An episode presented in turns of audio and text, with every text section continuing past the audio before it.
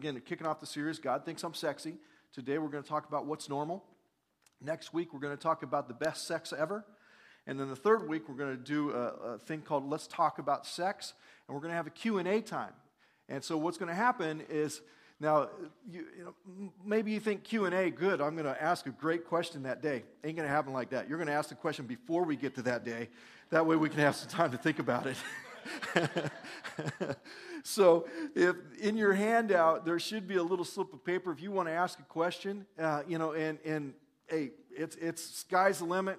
Whatever question we'll do our best to try to field it and do uh, you know our best to honor your question. There might be some of the questions that we need to kind of group together because it just makes more sense to take them on as a group uh, but we'll do our best. And Jennifer and I will, will come up, and, and we're not the experts on sex. We don't claim to be. But we'll, that way, it gives us a little bit of time to kind of think through the processes and think through the ideas and thoughts. And maybe some of them will just come back and say, ah, I really don't know the answer to that one, you know? And that's okay. And so that's what's going to happen. Anyway, well, let's pray that God would give me great grace to talk about what we're going to talk about today and give you great ears to hear what we're going to talk about today. How's that? All right? Lord, we love you. We thank you. We ask today that God, you would speak clearly to us and that we would hear clearly. That, Lord, we would be able to put aside some of the stuff that's been maybe taught us or maybe we've picked up over the years about our sexuality. And that somehow, some way, today, God, we would get a fresh understanding of what it means to be sexual in relationship to you and to those around us. Lord, let it be so. In Jesus' name, amen. Um, this series, by the way, is rated PG 13. And so if you have really small children, this would be a great time for you to take them and go check them into Kids Connect. If you have like junior hires, I would recommend that they be here and awake. I think that would be a great thing for them to do that. You know, so uh, just to hear that, because obviously we all know that, that the topic of sex is, is part of the conversations younger and younger and younger. And so it's important that we talk about this topic. Now, obviously, why talk about it here? Why talk about sex in church? And by the way, if you haven't been around Southridge for a long time, about every July we talk about sex. And, and, I, you know, kind of that hot, steamy nights. It's kind of one of those things. Let's let's let's let's talk about something that might really get a, get messed up or really needs to be handled correctly in the right way. And so so that's part of the reason why we do it every year. But but why talk about sex in church? And I just I just thought a few ideas and thoughts as and I just wrote them down here. Is, first one is this, is we have a limited understanding about our sexuality. And really, it's, we just ha- we don't have the whole picture. Most of us, we have a really uh, dim picture, if you will. We don't have quite the right ideas about it. You know, I was thinking about my own life. You know, I, I grew up not in a Christian home. I, did, I didn't grow up in a church background. I didn't, I didn't have all that to draw from. And so my experience was is I, I had some neighborhood boys when I was real little. They were telling me things that blew my mind. You know, I was like, what? You know, do what? You know, that's that that was my understanding, if you will, was a couple guys who were two or three years older than I telling me about sexual things. You know, my dad never had the birds and the bees talk with me. You know, matter of fact, I'm going to talk to him about that next time I get with him. Say, hey, Dad, what's up? You know, that kind of deal. But um, you know, and then as time went on, you know, my, and this is just my story. My story is I, I remember stumbling across a, a, stack of old, you know, uh, magazines, you know, and like, whoa, whoa, whoa, whoa, man, what in the world? I, how did I miss this? You know, that kind of thing. And, and that was part of it. And, and then other conversations. And, and really what happened for me, and this is what happened in my life, is that women became objects, not women in the sense of relationship. It became this very object, uh, object fulfilled desire. I mean, it would look at it was a conquering thing to possess and that kind of stuff. Really unhealthy, really unhealthy. Jennifer's corrected me in lots of ways. Yes, she's nodding her head. Yeah, I fixed you, you know, because I can't control her because I always, never oh mind, we'll stay, stay focused, stay focused. Uh, and so we have this limited understanding, you know, in, in my own life, it, it's clearly true that. We don't always understand that sex has a beauty and the beast dimension to it. Uh, and that's, that's the thing that we don't understand. We don't understand the depths of the good part of it, and we don't understand the depths of the bad part. We, and, and a lot of times, if you're in church, what happens is the only thing you ever heard was the bad part. You know, if you, if you had a grow up experience in church, the only part you ever heard about sex was no, no, no, no, no, no, no. And you never heard the yes, yes, yes part of it. You never heard that, man, it's supposed to be beautiful. And that's what we're going to kind of talk about next week. And, and so somehow we got to understand that there's two dimensions to this idea of sex. And a lot of times we're limited in both. You know, that sex can, first part of it, sex can be and should be a beautiful expression of intimacy between a husband and wife. That's, that, that's what it is. It should be that. And then on the other side of that, that this beast side of sex can be very dark, can be very dangerous, can be even very deadly, very destructive. I mean, all kinds of other D words you can throw in there. I mean, there's this beast side of this thing that we have to know that it's out there because it's real. And so, and so that to not talk about those two sides of, of sex would be huge, uh, a, a mistake on our part to not do that. If it's that big of a deal that there's this huge beauty idea and this huge beast idea, to not talk about it and would be a mistake. And so that's why we're talking about it. Here, here's another thought. We tend to hope it just works itself out. That's, that's what we do. And, and so that's probably not a really good way to go about our sexual understanding and who we are. That just kind of, well, wherever the, the, you know, the cards fly and however it lays out, you know, it's kind of like rolling dice, you know, you know, we're looking for doubles, or maybe old school, looking for Yahtzee, Yahtzee. You know, I mean, I don't know if that's a good way to look at your spirit, your, your sexuality, but that's how we do it. And by the way, that's what, you know, ends up happening a lot of times in our own relationships. And then we, after the fact, go, man, how did I end up here? How did I end up as a teenage uh, uh mom? How, how did I end up with this disease or what? How, how did I end up in this situation? And a lot of times because we were just hoping it would work itself out. We didn't really give it attention that it needed, which then leads to the next one is we should listen to what the creator of sex has to say about it. You know, Dr. Phil probably isn't our best answer. Um, just isn't, you know, Oprah and all those, you know, whoever, you know, I mean, that's just not the best answer. We might want to ask the guy that created it, how's this thing supposed to work? You know, because he might know what's going on with it. He might have a few things in his understanding that might help us. And so that's why we need to talk about it. And the last one is that, I really didn't know how to you know, throw it out as far as the thought, but here's we're in the current of something right now. As a culture, as a world, we're in the current, and the current is called existentialism. We're in the midst of this thing. Right now, we live in an existential world. And you're like, well, what's an existential world? Existential world basically says this if it feels good, do it. If, if, if, if it's okay to me, it's okay. You know, and, and there's no real responsibility, there's no real, you know, consequence, there's no real understanding of any of that kind of stuff because it's just about me. And so there's this existential thing that's going on. And because of that, it's really important because I don't agree with that at all. I think there's something bigger than existential me in this situation because that what feels good, do it if it's okay with me. But here's my question What if what we call normal is not normal at all? What if what we call normal isn't normal at all? Maybe the way we view our sexuality and the world around us and how it views sexuality isn't even close to what it's supposed to be. And it's actually more abnormal, or worse yet, it's even destructive. What if? I'm just throwing it out there. What, what if that's the case in this whole situation? And by the way, I, I think that there is that very real idea that's going on. So let me ask this question How is our sexuality defined? How do we define our sexuality? Who defines it? I mean, how, how, do, how do we do that? I mean, how, how do we, you know, I mentioned how I did it, and I had, you know, guys that were in sixth grade when I was in fourth grade, you know, I mean, that's how I get, came up with some definitions, some magazines, you know, some, I mean, all these different things. How do we define our sexuality? Because a lot of times, how we get our definitions is really, quote, quote, how we get the source of what we define as normal. And so we have to go, where, does that come from? You know, let me just throw out a few ideas. What's normal? Is it simply based on popular opinion? If enough of us get together and we agree the same thing, is it now normal? Is that normal? And I want to just throw this out that many times in history, the crowd has been wrong.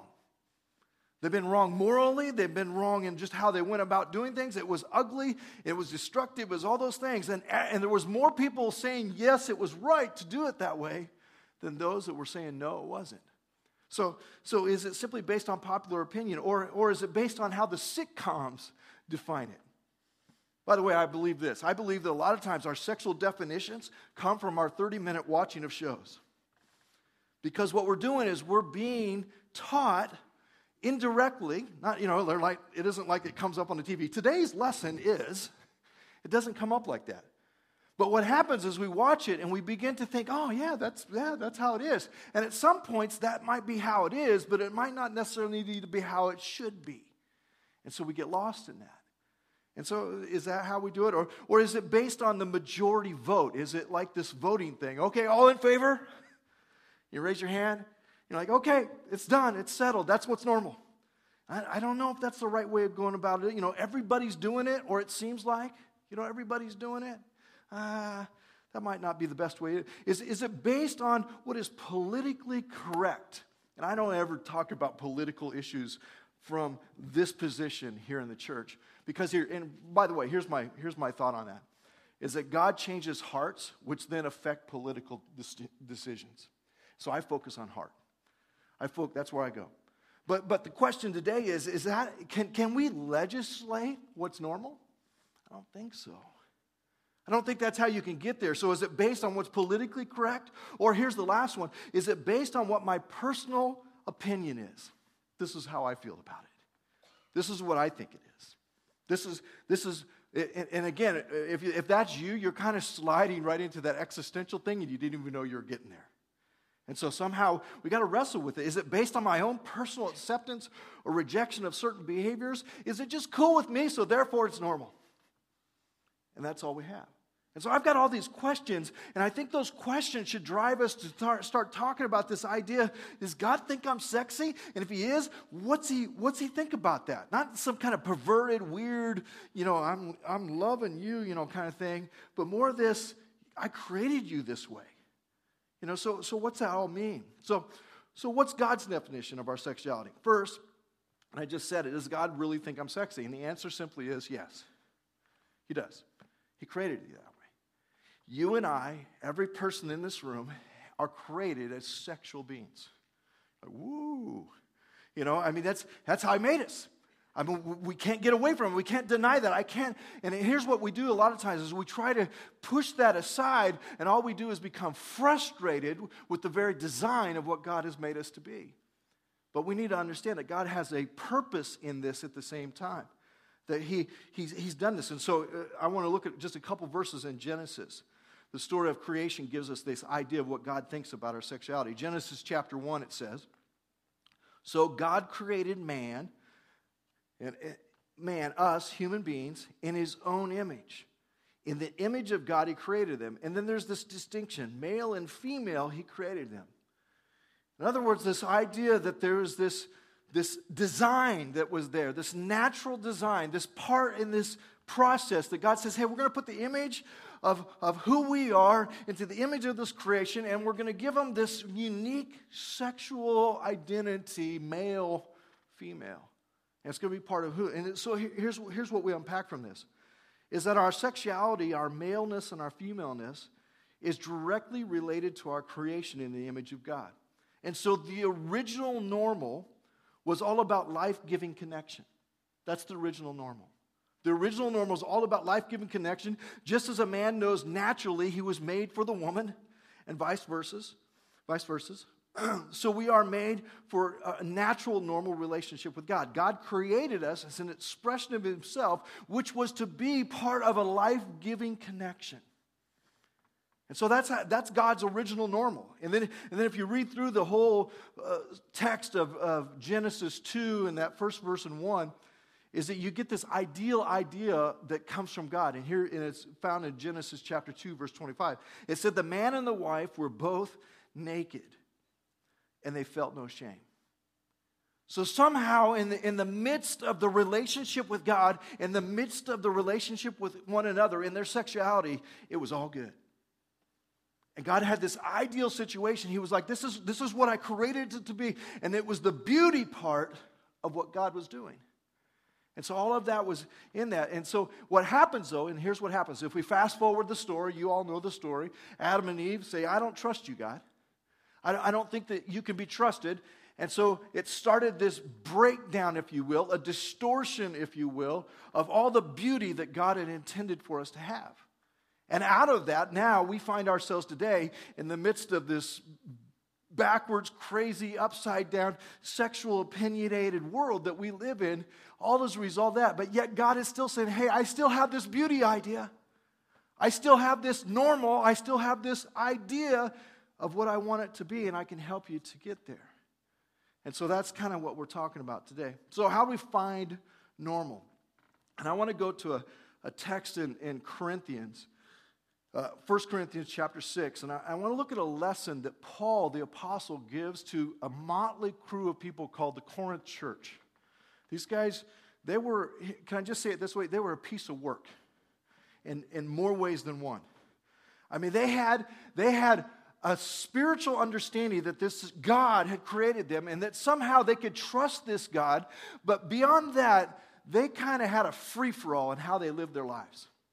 They just kind of went, did whatever felt good in the moment. They just, and it was kind of a craziness. They had all these idols and they had all, the, all this crazy stuff was going on. And Paul, his job, and, and, and crazy as it may be, was to try to steer them to this place that was healthy, whole, life giving in connection with God and one another. And so he was trying to do that. And so here's the conversation. And he kind of hits pretty hard. He's not, he's not pulling punches, he's not backing off of it. He's saying, hey, here's the deal. Let me help you understand what's going on because you have a misguided understanding, and I want to help you find normal. Because right now, what you have isn't normal. What you have is something totally abnormal, and you don't even know it. And so he's having this conversation with them. And so there's several, I think I've got five of them here today that we'll pull out of the text. And so here we go. The first thing he's trying to help them understand is this, and, and they all start with our, you know, this is who we are. Our misguided behaviors and sexual practices clearly stand in the way of a healthy relationship with God. In other words, my misguided behaviors and my misguided sexuality understandings are direct assaults upon this healthy, life giving connection that God has intended for you and I. And he said, Don't, uh, don't miss this. And he starts out, and here's, here's what the text says it says in 1 Corinthians chapter 6 Don't you realize, he said, you got to understand this. You, you got to see this, that those who do wrong will not inherit the kingdom of God. And then he, and this next phrase, don't fool yourselves. Don't get sucked into the lie. Don't get sucked into the current. Don't get sucked into just hoping it's all going to work. Don't get sucked into that stuff. Just don't fool yourselves. He says, those who indulge in sexual sin, and sexual sin has all these different, I mean, it, it, includes things like bestiality. I mean, there's all kinds of stuff if you unpack that of what that means. I mean, sex outside of marriage. I mean, it's all the sexual things that God said, hey, don't, don't do that. And he goes on, he says, those who indulge in sexual sin, who worship idols, who commit adultery, or, or are male prostitutes. And by the way, the reason why that one's thrown in there, that was a big deal for them because what they had is they had prostitutes at the temple entrances where they lived. And so part of their practice was, is hey, I'm going to go over to the temple and I'm going to engage with a prostitute. And many of them were male prostitutes. And so he throws a, hey, come on, guys. I'm talking about your world that you live in. And so he says there's misguided behaviors, there's misguided practices that clearly stand in the way of a relationship with God. He goes on, he says, or commit adultery, or male prostitutes, or practice homosexuality. And then he has all these other ones, and are thieves, or, or greedy, or drunkards, or abusive, or cheap people. None of these will inherit the kingdom of God. Don't fool yourselves. I mean, saying, hey, guys, this is a big deal. This isn't like little stuff, this is big stuff. And your behaviors and your practices speak volumes about your relationship. And so he's, he's, he's, digging into this. He's like, okay, hey, let's do this. And so what we think, and here's what he's saying what we think might be normal or acceptable to everyone else might not be acceptable to God, and it may be a bigger deal than what we think, and it might cost me more than what I want to pay. That's what he's saying to him. It's like, hey guys, I, I, I want to talk about this. I want to talk about what's normal because, man, there's some funky things going on here. Let's understand this together. So, And, and, and by the way, the creator of all things sets the standards, not us. It's his kingdom, not mine. And, and our relationship, by the way, is not based on just what I believe. A lot of times we get this confused. We think, well, I believe in God, but yet my life or my behavior is opposite of God. See, my belief or my faith should lead to a behavior that says, yes, that's what I, I hold to. And so that's what he's talking about. He's like, hey, we got to work this out. Here's the second thing.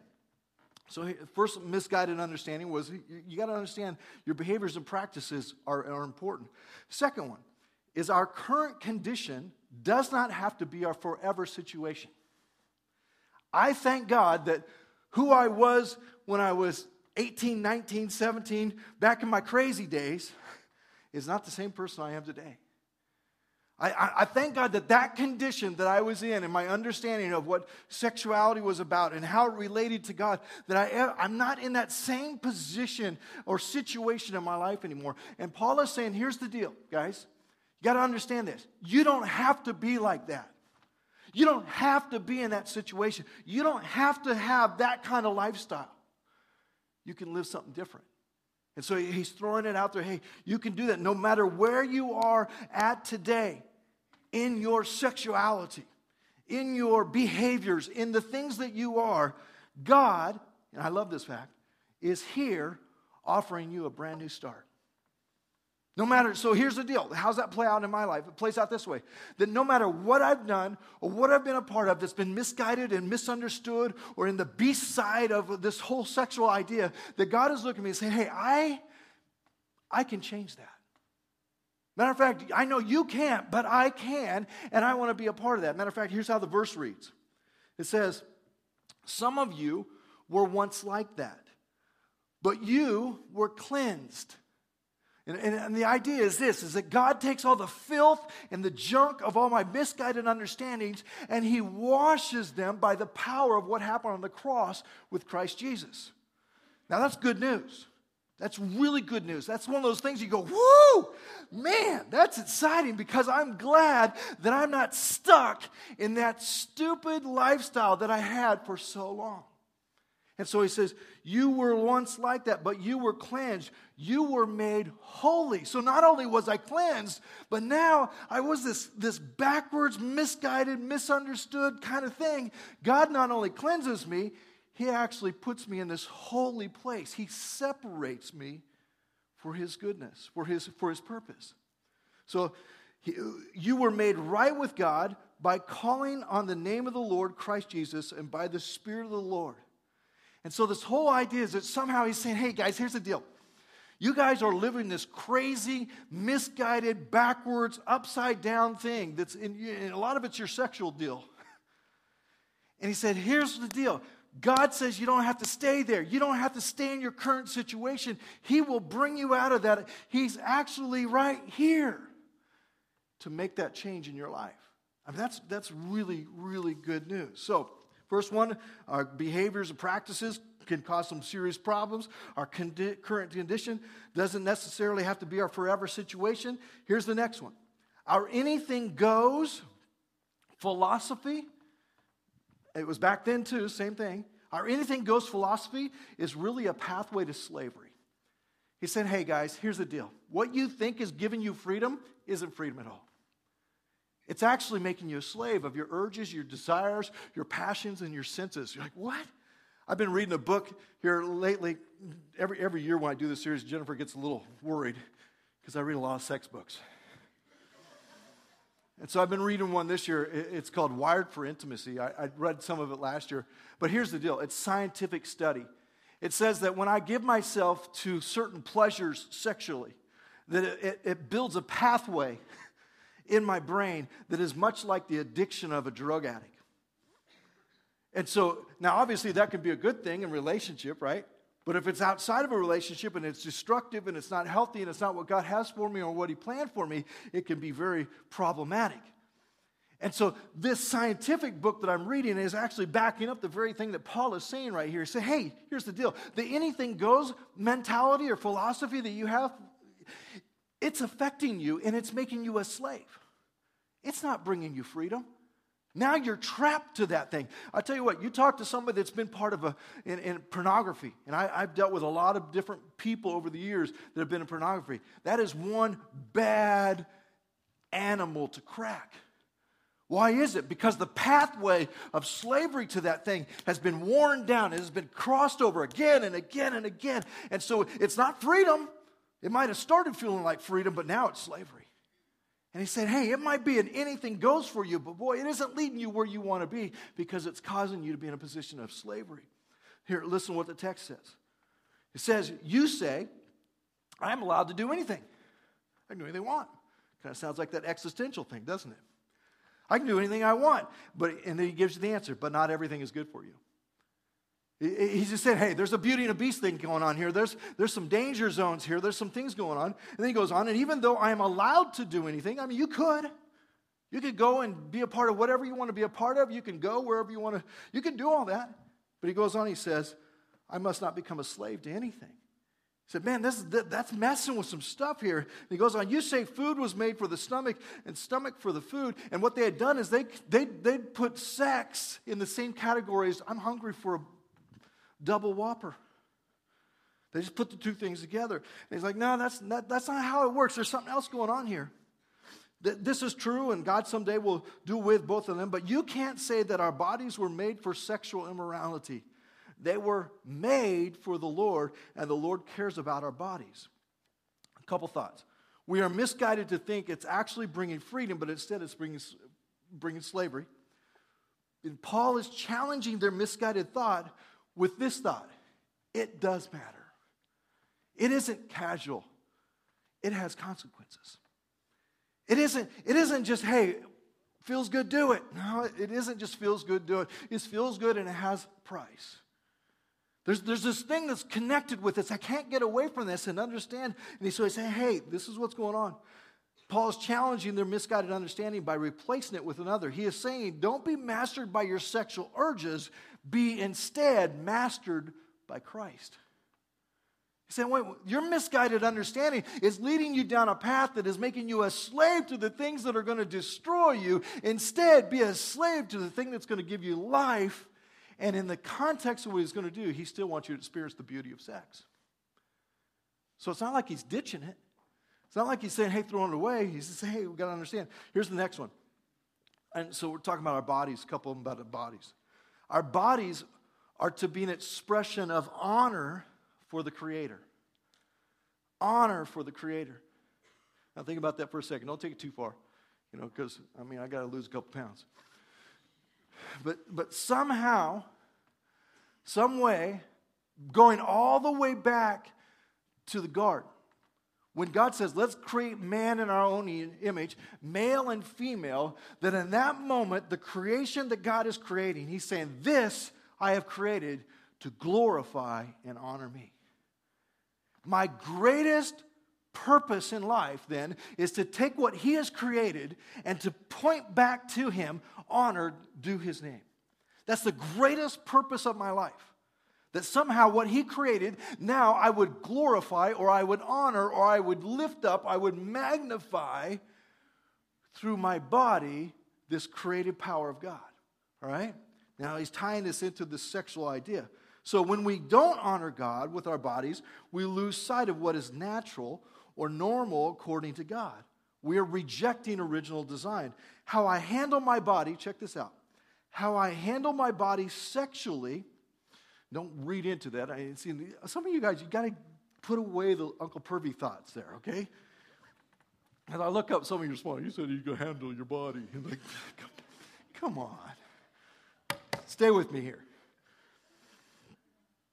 So, so how, uh, uh, how I handle my body sexually is really an acknowledgement or rejection of God's purposes of my life. Whoa.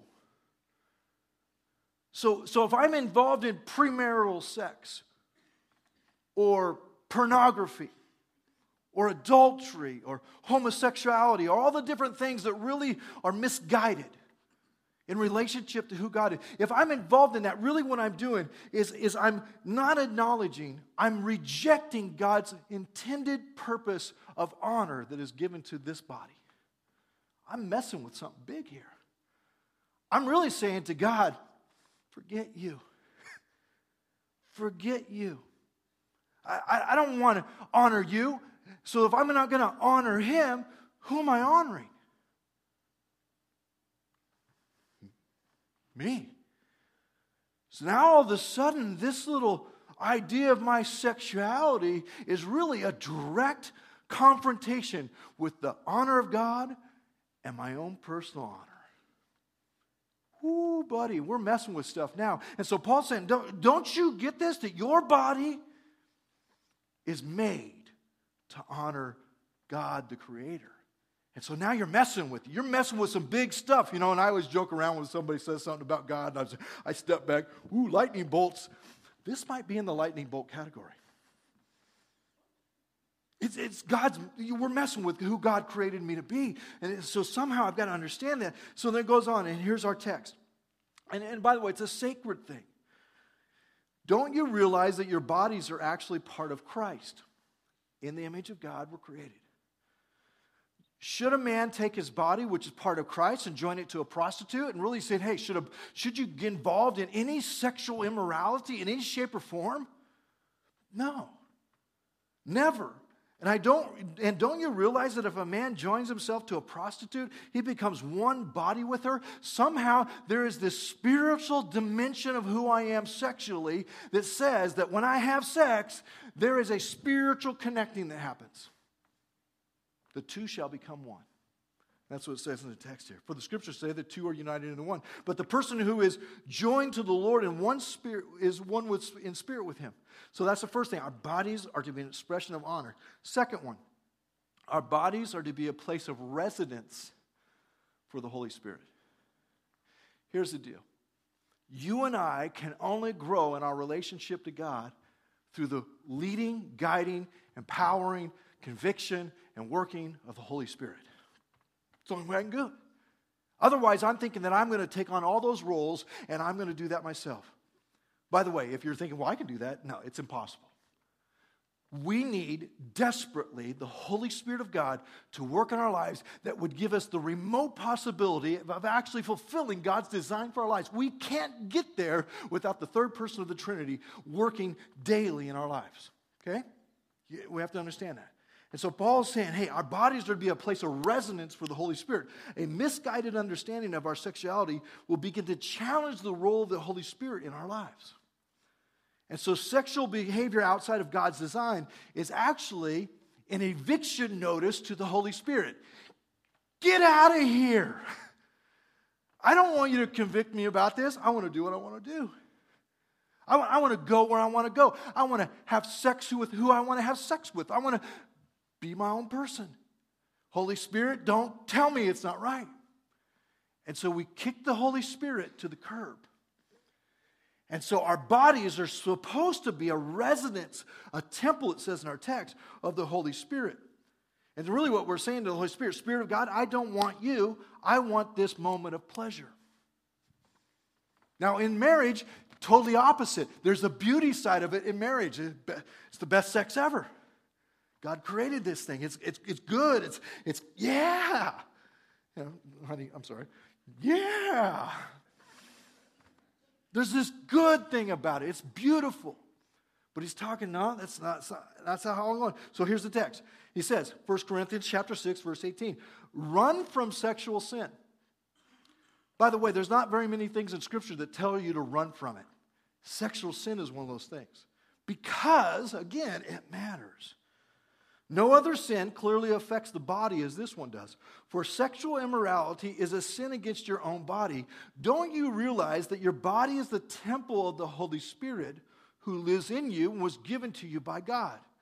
You don't belong to yourself, for God bought you with a high price. So you must honor God with your body. So here's the deal I'm not going to stand up here and say, you know what? If you're engaged in premarital sex, you're going to get AIDS and you're going to get venereal diseases and you're going to, all those kind of things are going to happen to you. You're going to have kids out of wedlock. And all, I mean, true, maybe, I don't know.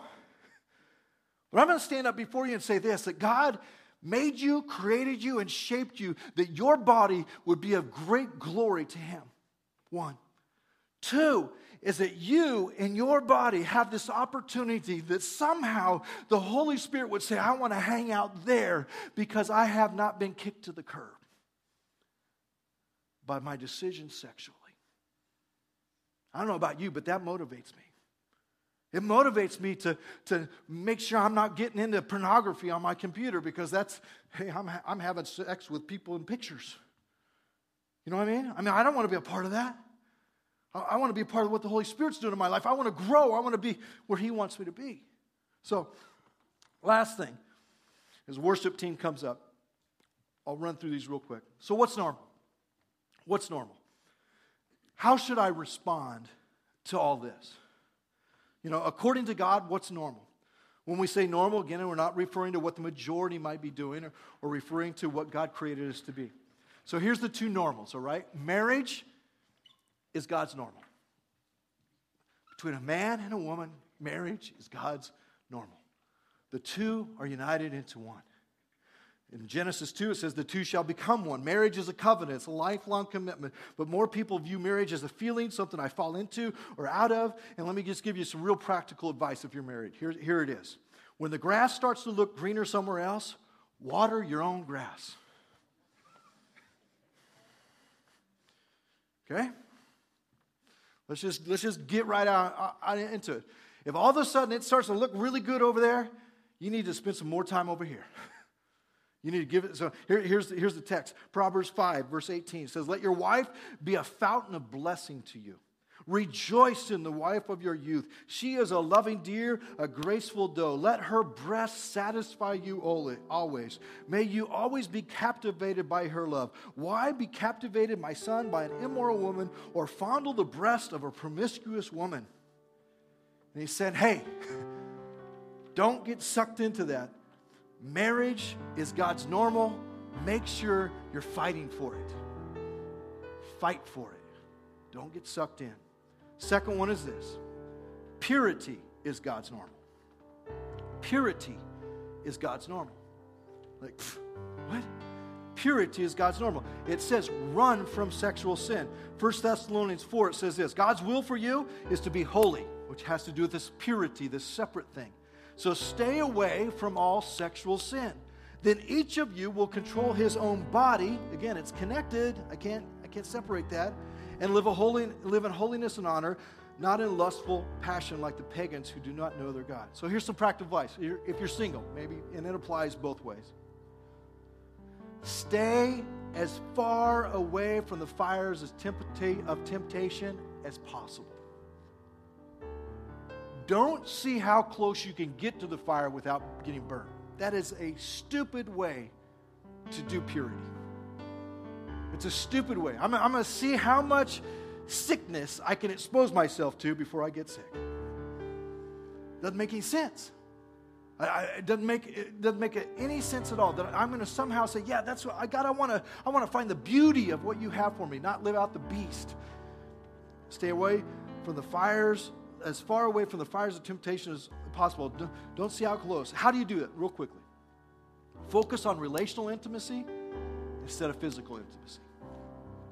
You're single, you need to quit thinking first about physical intimacy and start thinking first about relational intimacy.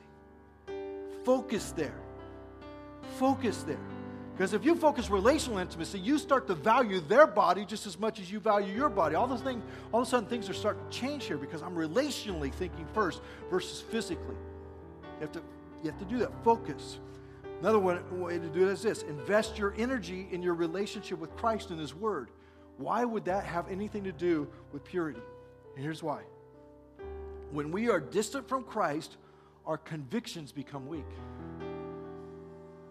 When we are distant from Christ, our convictions become weak. Purity, here's the point, emerges out of holy conviction.